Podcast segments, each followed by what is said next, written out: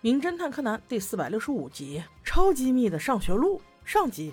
听这名字就知道这一集又是没事找事的一集啊！现在这个时间是已经放学了，木美元太这一组今天要打扫卫生，所以侦探组正在忙活呢。光彦突然从教室外面跑进来，火急火燎的说：不好了不好了，有事件发生，我认识的一个4年级的大姐姐失踪了。原来是他俩约好要一块放学回家的，可是他等了很久都没有见到，去姐姐班里问，他同学竟然说他今天就没来。然后光彦就给大姐姐家里打了电话，可是没有人接。昨天约的时候姐姐还说有事想找我们侦探团呢，不会真的出什么意外吧？元太问他，那你是不是知道那个大姐姐的名字哦？光彦答道，那当然啦，那个姐姐是4年A班的祥子小姐，她留着像灰原一样的棕色短发，感觉也和灰原很像哎。小艾一听这个，立马转过头来，她和柯南同时想，不会吧？难道是黑衣组织？这时小林老师过来检查任务，大家闲聊突然说到这个祥子同学，原来小林老师也知道，因为跟小林老师一个办公室的一个老师出了车祸，所以只能换了一位老师来代班，正好那个老师就是4年A班的老师。然后又恰在此时祥子同学过2天要请假，新老师不熟悉就问了小林老师，所以小林老师都知道，不过祥子同学是明天后天要请假，今天应该来了呀。侦探团们越想越不对劲，于是在大扫除后特地去了4年A班了解情况，问了很久也只知道她是一个聪明又坚强的女孩，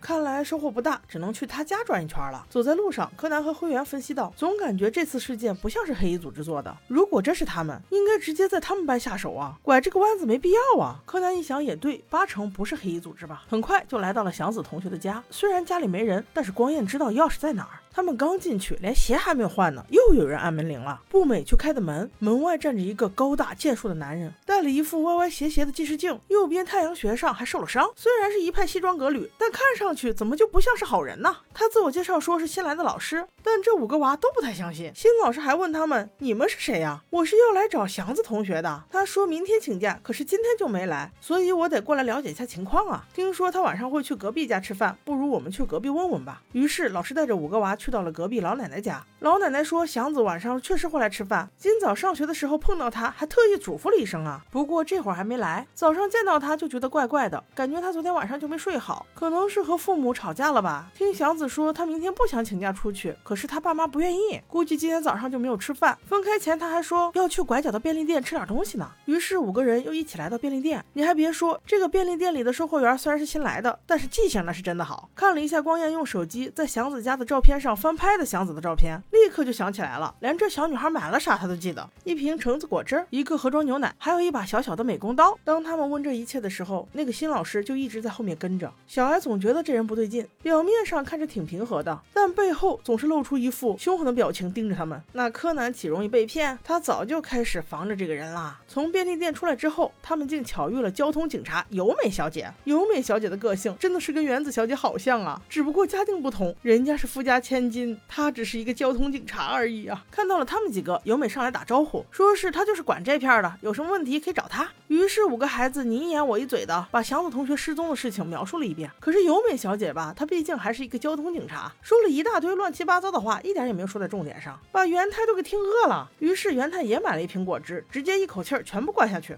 这时便利店的好记性叔叔看到这一幕，立刻跑出来说，早上那个女孩也是这样一口气把一瓶果汁都喝完的。柯南听后觉得这个消息比由美啰里吧嗦一大堆要有用多了。那这些消息到底有什么用呢？这个祥子同学到底在哪儿呢？我们下集再说。